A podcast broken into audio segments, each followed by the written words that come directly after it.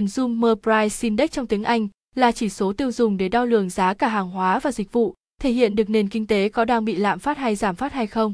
Vậy cụ thể hơn chỉ số CPI là gì trong kinh tế vĩ mô? Hãy cùng Top Kinh doanh tìm hiểu chi tiết dưới đây. CPI là gì? Ý nghĩa của chỉ số giá tiêu dùng CPI. Chỉ số CPI phản ánh mức độ biến động của giá bán lẻ của tất cả hàng hóa và dịch vụ gắn liền với sinh hoạt của dân cư và các hộ gia đình. Khi người dân tiêu dùng thì có nghĩa đó chính là chi phí của chính họ nên CPI được dùng để theo dõi sự thay đổi chi phí trong sinh hoạt của người dân trong một khoảng thời gian nhất định.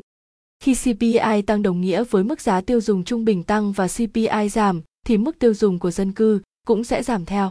Các mặt hàng thường được tính vào chỉ số giá tiêu dùng CPI là ăn, mặc, ở, giáo dục, y tế, vui chơi giải trí, đi lại.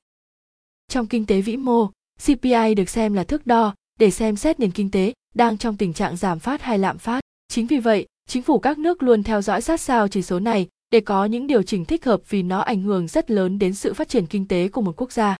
Ý nghĩa chỉ số giá tiêu dùng CPI, cách tính CPI. Bước 1, xác định giỏ hàng tiêu biểu, bao gồm các hàng hóa và dịch vụ mà người tiêu dùng hay mua nhất. Tại Việt Nam có 752 loại hàng hóa và dịch vụ đại diện tiêu dùng phổ biến của người dân. Bước 2, xác định giá của tất cả các hàng hóa và dịch vụ trong giỏ hàng tiêu biểu tại thời điểm tính toán. Bước 3, tính chi phí bằng tiền trong thực tế để mua giỏ hàng hóa bằng cách dùng số lượng nhân với giá cả của từng loại hàng hóa rồi cộng lại. Bước 4, tính chỉ số giá tiêu dùng cho các tháng, quý, năm theo công thức. CPIT chi phú để mua giỏ hàng ở thời kỳ T chi phí để mua giỏ hàng hóa kỳ cơ sở X100.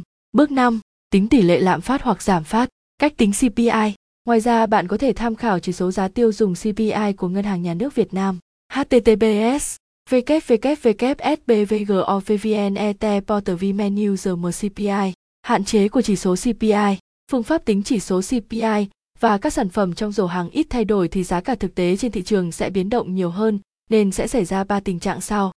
Phản ánh cao hơn thực tế, khi mặt hàng A tăng giá thì người dân sẽ chuyển sang sử dụng mặt hàng B có cùng giá trị nhưng giá thấp hơn, làm cho nhu cầu mua A làm giảm xuống thì lúc này chỉ số giá tiêu dùng cao hơn so với giá thực tế.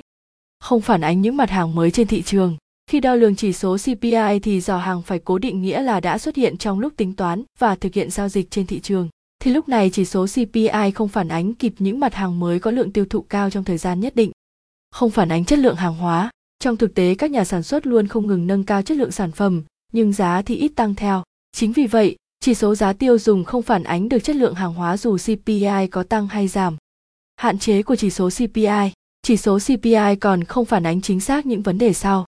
CPI chung của cả nước không phản ánh chính xác nhóm dân cư ở thành thị nông thôn, thu nhập cao thu nhập thấp. CPI không đưa ra chỉ số giá tiêu dùng cho bất cứ nhóm dân cư nào. CPI chỉ phản ánh chi phí sinh hoạt của người dân, không phản ánh chất lượng sống dân cư. CPI bỏ qua yếu tố môi trường và xã hội. Do tính bằng nên CPI cao không đồng nghĩa là mức giá ở khu vực có CPI cao thì hàng hóa sẽ có giá cao hơn khu vực có CPI thấp. CPI và lạm phát liên quan gì đến nhau?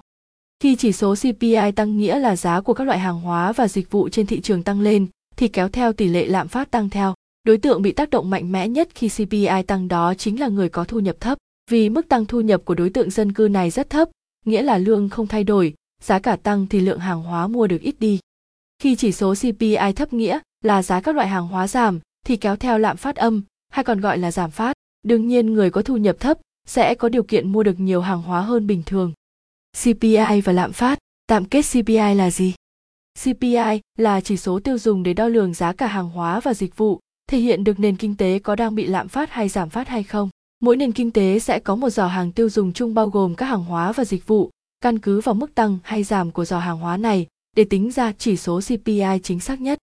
Bài viết liên quan Lạm phát là gì? Nguyên nhân và các mức độ lạm phát. Tăng trưởng kinh tế là gì? Các chỉ số Việt Nam và thế giới mới nhất.